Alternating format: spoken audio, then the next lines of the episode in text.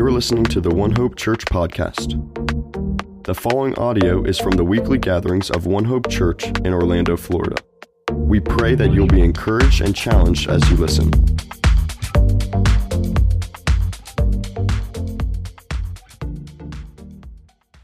Uh, good afternoon, everyone. Thank you, Crawfords. I, I, love, I love your ministry. Jesus said, "Go and make disciples of all ethne, of all ethnic groups," and um, you're definitely a part of doing that. I'm going to introduce and reintroduce myself to some of you. My name is Ivan Veldhuizen. This is my wonderful wife, Susan. Um, we are a part of Converge. I'm a senior vice president at Converge. I've decided that means that I'm getting really old. but uh, uh, I lead the International Ministries Department for Converge. Converge is a denomination, a network of churches across the U.S., 1,500 churches. Whether you know it or not, you are a Converge congregation. So, um, so Susan and I, for almost the last 12 years, have led the International Ministries Department for Converge. Before that, we were in pastoral ministry for 28 years in Minnesota, and we love, we love the local church. Just love the local church. And uh, right now, what we do um, for church um, is home church in our neighborhood. We have a home church. We had two other small home churches start from ours. Um, and uh, um, we're looking for a real network that eventually will be multiplying home churches. It's been uh, kind of neat because in the uh, about three years now, I guess we've been going. We've seen ten baptisms um, in our home church home church network, and we plan to see a lot more than that in time as well. But that gives you a little idea of who we are. Um, and uh, it's a privilege for me to come and just share with you. By the way, I'm a friend with your pastor Justin and with one of your elders, John Baxter. He's actually on our international ministries team at Converge. And so uh, it's a privilege for me to come and just uh, share God's word with you again this afternoon for a few minutes. I'd like us to just have a prayer uh, before we look into the word. Father in heaven, thank you so much for the church, Christ's body, and that as we gather together, you are here with us. And you make it worth us being a church together. And we're just so grateful. We pray that as we look into your word, that you, Holy Spirit, would be our teacher, that you would open our minds and our hearts and our wills to understand and receive what you have for us today. We pray this in Jesus' name. Amen. We're going to look at 1 Timothy chapter 5, starting at verse 17. Um, 1 Timothy chapter 5 is about, it's about the church and how to bring order to the church and how to bring health, how to keep a church healthy. Again, Paul is writing to his disciple, his mentee, Timothy, and he's helping him understand how to make sure that the church is healthy and functioning in a way that will help it to endure effectively long term. And in the first part of 1 Timothy chapter 5, Paul gives Timothy instructions about older men, about younger men, about women, and about widows.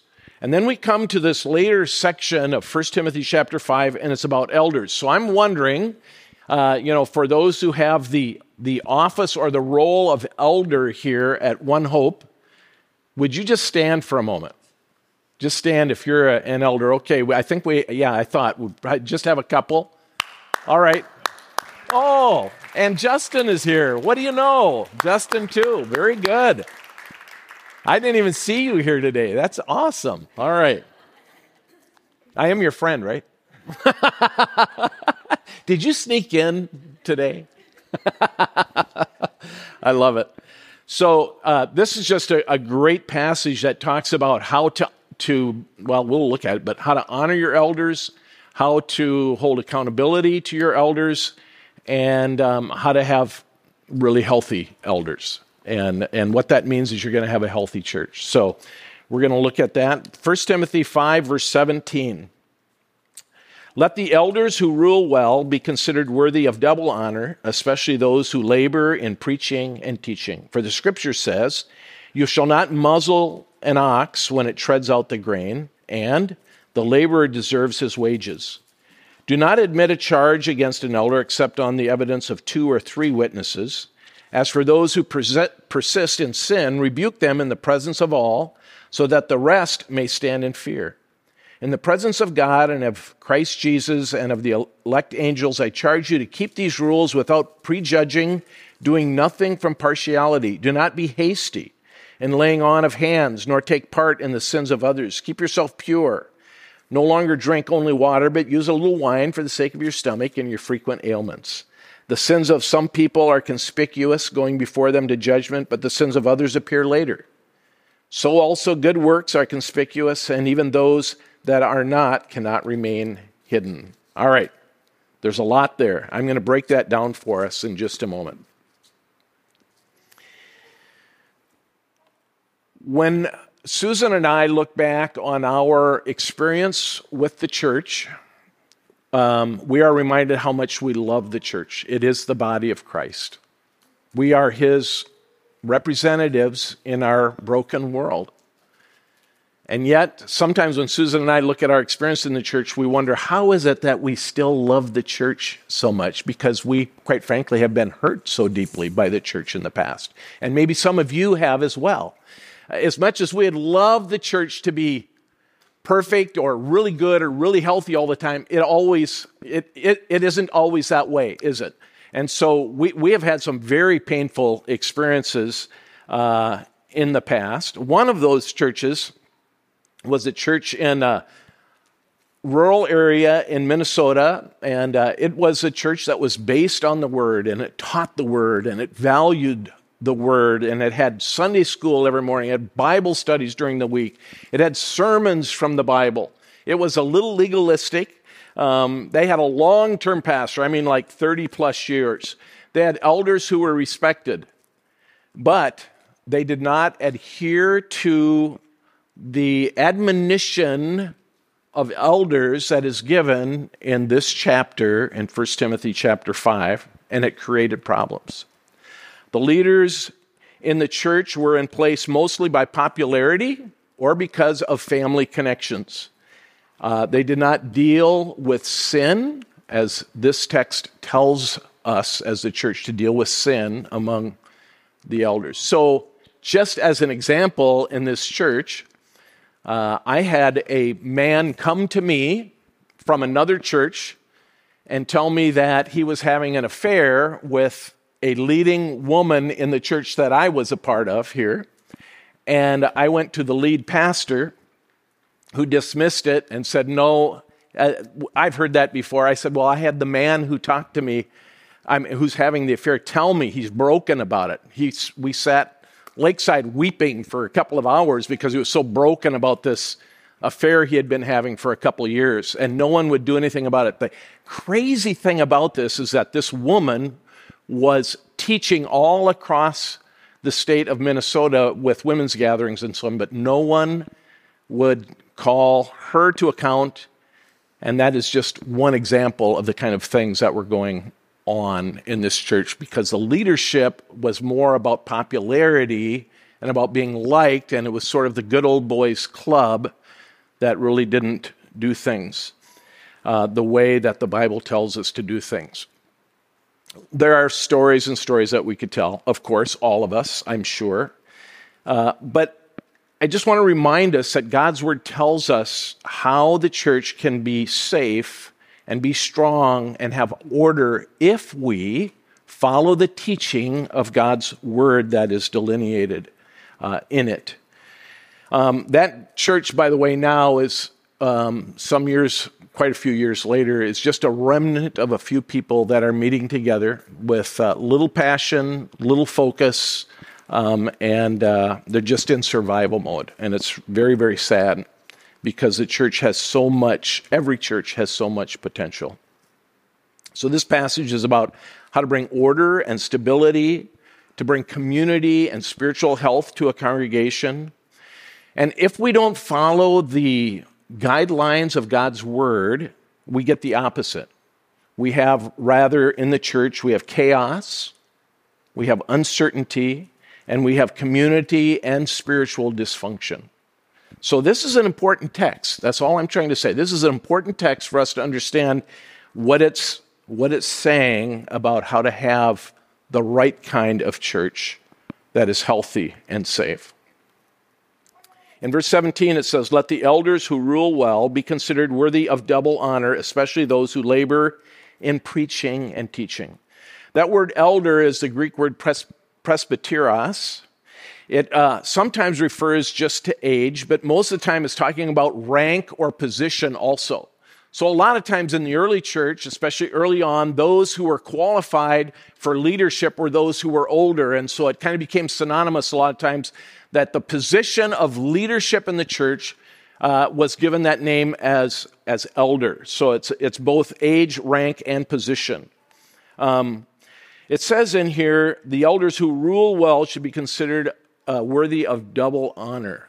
And that, ru- that word rule, by the way, is kind of a strong word uh, in the English translation, but it really means, in the original language, it means to supervise or to lead or to manage. It literally means to bring order to something. Okay, so it's not like a dictator. Okay, we read about that in 1 Peter chapter 5, that the shepherd of the church is to serve like the good shepherd. Um, but this is to manage and to um, lead and supervise well in order to bring order. It says that they should be worthy of double honor, especially those who labor in preaching and teaching. Now, it's interesting that word honor is often associated in the New Testament with compensation. In other words, it's not just giving a nice word, although that's important, but it really means that you express in very tangible terms how valuable a person is to you and to you as a church and to you as a congregation. Um, it's very, very closely associated with that. Um, and it says in this first verse, verse 17, that they should be considered worthy of double honor, especially those who labor in preaching and teaching. And you may say, now, why is that? Why preaching is preaching and teaching so important to the church? Well, I think I think we know in essence. But the elder, oftentimes also that word is used as pastor in the New Testament, um, works so hard at discerning what God wants to tell the congregation, that church.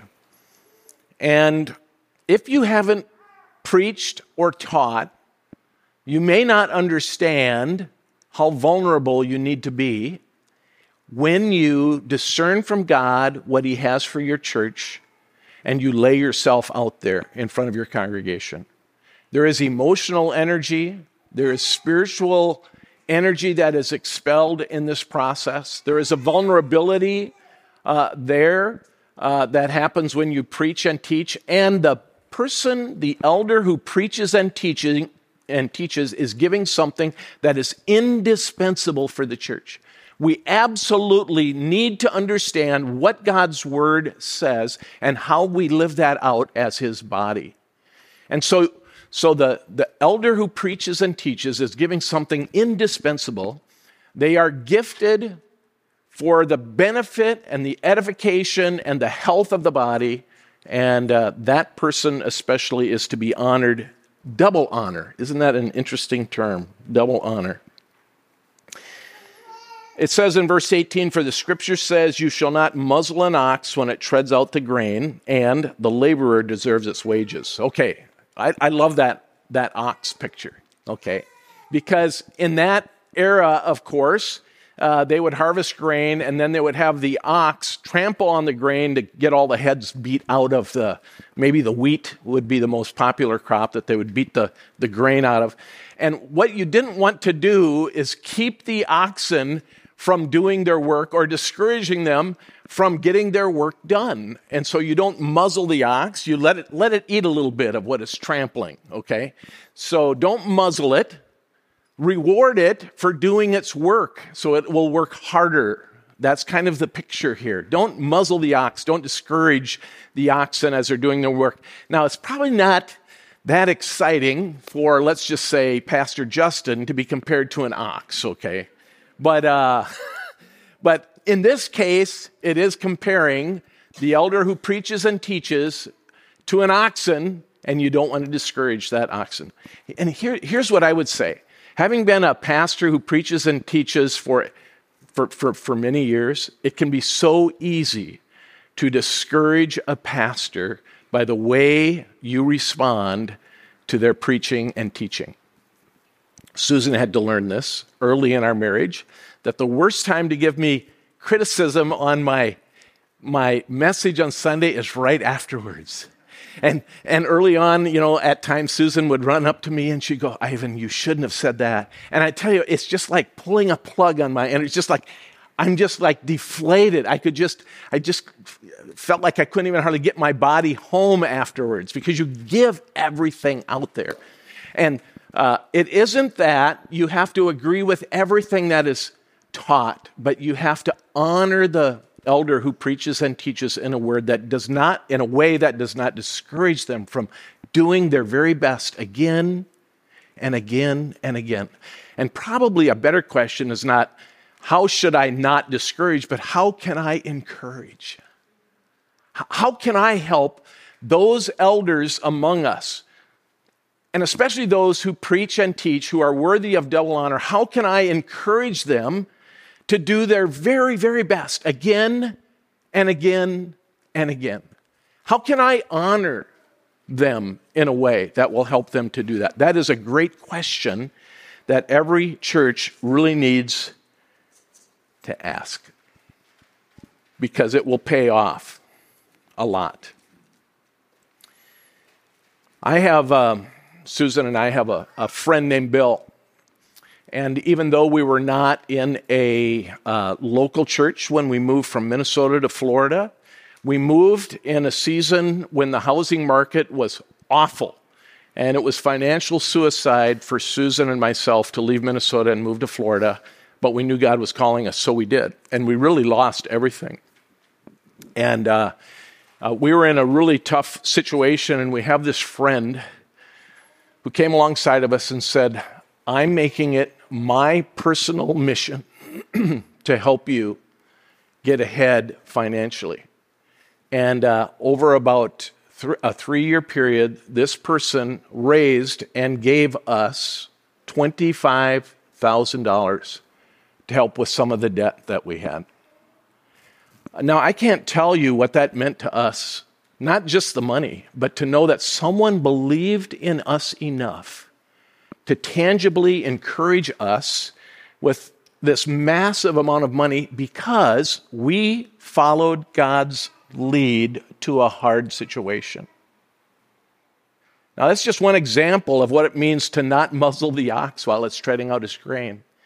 Instead, that helps Susan and myself to be so energized and to feel God's affirmation in what He was calling us to do, and we worked harder than ever. So here we this is the section that talks about how to honor your leaders or how to honor your elders. Here's a, the next section here. Verses 19 through 21. I'm going to hit this quickly. it says, Let the elders who, no, it says, uh, Do not admit a charge against an elder except on the evidence of two or three witnesses.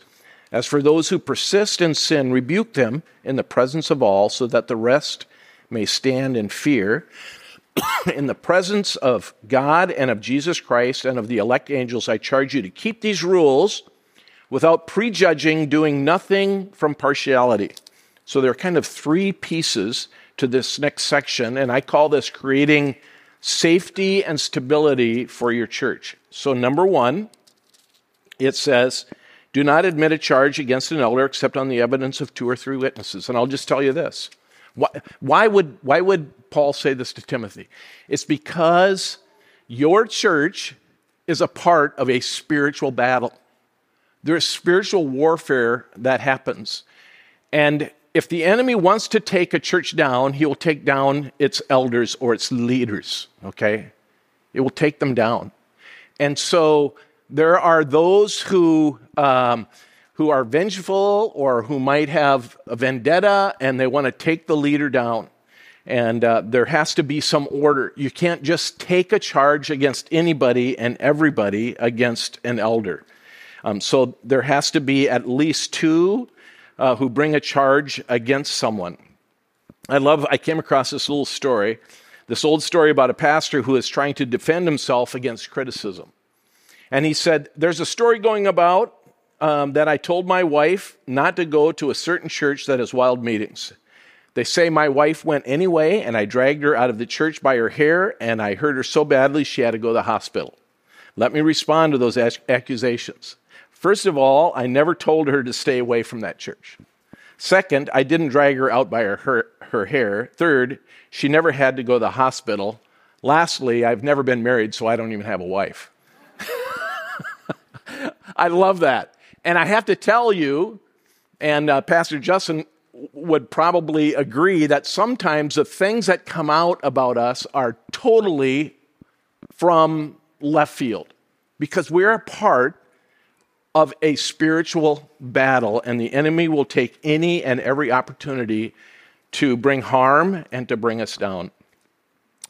With that idea of spiritual warfare, John Calvin explains some reasons why people are so quick to receive an accusation against a pastor or elder when perhaps they should not. He, quote, he says, The more sincerely any pastor strives to further, further Christ's kingdom, the more he is loaded with spite, the more fierce do the attacks upon him come.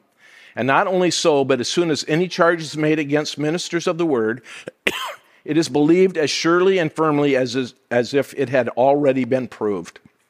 This happens not only because a higher standard of integrity is required from them, but because Satan makes most people, in fact, nearly everyone, over credulous, so that without investigation, they eagerly condemn their pastors whose good name they ought to be defend, defending. John Calvin just writes, I think, fairly accurately about the dynamics of spiritual warf- warfare in a congregation. And Paul writes to Timothy and says, There's a way to protect yourself from this. Do not receive the accusation except on the account of at least two witnesses. And then look at the next verse. Again, this is about safety and stability for your church. As for those who persist in sin, we could say, uh, rebuke them in the presence of all so that the rest may stand in fear. That's a scary verse. Because if there is a leader of the church, an elder who, who is living in sin or acting in sin somehow that is inappropriate, that is wrong, and it is addressed, and that elder is unwilling to face it, to deal with it, to change, if they fail to be remorseful, if what you know, if if they persist in that sin, then it says you need to go public with that sin and rebuke them in the presence of all. That word rebuke literally means to bring them to account. So this is a hard statement. And as I read this in the text, there's kind of a part of me that kind of cringes a little bit. And yet, um, this is so important for the church, again, to stay healthy because, especially if the leaders are not held to a high standard, it filters down in the church. And this is something that Susan and I have seen many times in the different churches that we have been a part of through the years. And it's not a pretty thing. God knows what it takes. Um, persistent, undealt sin requires courageous action, and that is to go public um, if it is not dealt with. James 3 1 says, not many of you should become teachers, my brothers, for you know that we who teach will be judged with strict, uh, greater strictness. There is something very important about the role we have as elders, of leaders in the church, especially those who preach and teach God's word. And so uh, there is this, this um, strong admonition to make sure that there is accountability uh, Susan and I were part of a, well, it's the church Susan actually grew up in. There was a pastor who actually had, had been abusing boys for thir- over 30 years. and accusations were brought against him, but he was surrounded with the good old boys club that protected him and did not deal with the sin in his life. And um, what's really sad is my very first funeral as a young pastor was one of those 14 year old boys that he had abused, that he committed suicide because of the abuse he took from that pastor. And those are the things. Now, it's a horrible, horrible story. Horrible story. But here again, it's because this text was not followed the way it was written um, in the Bible. Um, we're going to look at the last few verses, verses 22 through 25. Do not be hasty in the laying on of hands, nor take part in the sins of others. Keep yourself pure. Let's go to verse 24. The sins of some people are conspicuous, going before them to judgment, but the sins of others appear later. So also good works are conspicuous, and even those that are not cannot remain hidden. And let, let me just let me just summarize these last few verses in a very simple way. It says, Don't, don't quickly confirm the leadership or eldership of those in your congregation because for some people their sins are obvious but for others it's it's it's hidden but it's going to come out in time and for some people, they may be really, really amazing, deeply spiritual people who are doing great things and following hard after God. But it's not that obvious until later on you find out who they really are. So it says, don't be hasty in affirming those who uh, are your elders, who are your leaders in your church. Do it, but make sure you know who they are. Because once you lay hands on them, once you affirm them as your leaders and as your elders, their sin becomes your sin as a church. Okay? Their character represents your character as a church. And so it's just saying don't be hasty, be careful that you really know who you are affirming as elders in your church, and then hold them to account and honor them, even doubly honor them, especially those who preach and teach God's word. Church life is to be a beautiful environment of love, of grace, of experiencing Christ together, of impacting your community for the glory of God, of seeing lives changed and transformed. And I absolutely believe that the church can be and is meant to be the closest thing to heaven on earth. And that is what we need to strive to pursue. Let's pray together.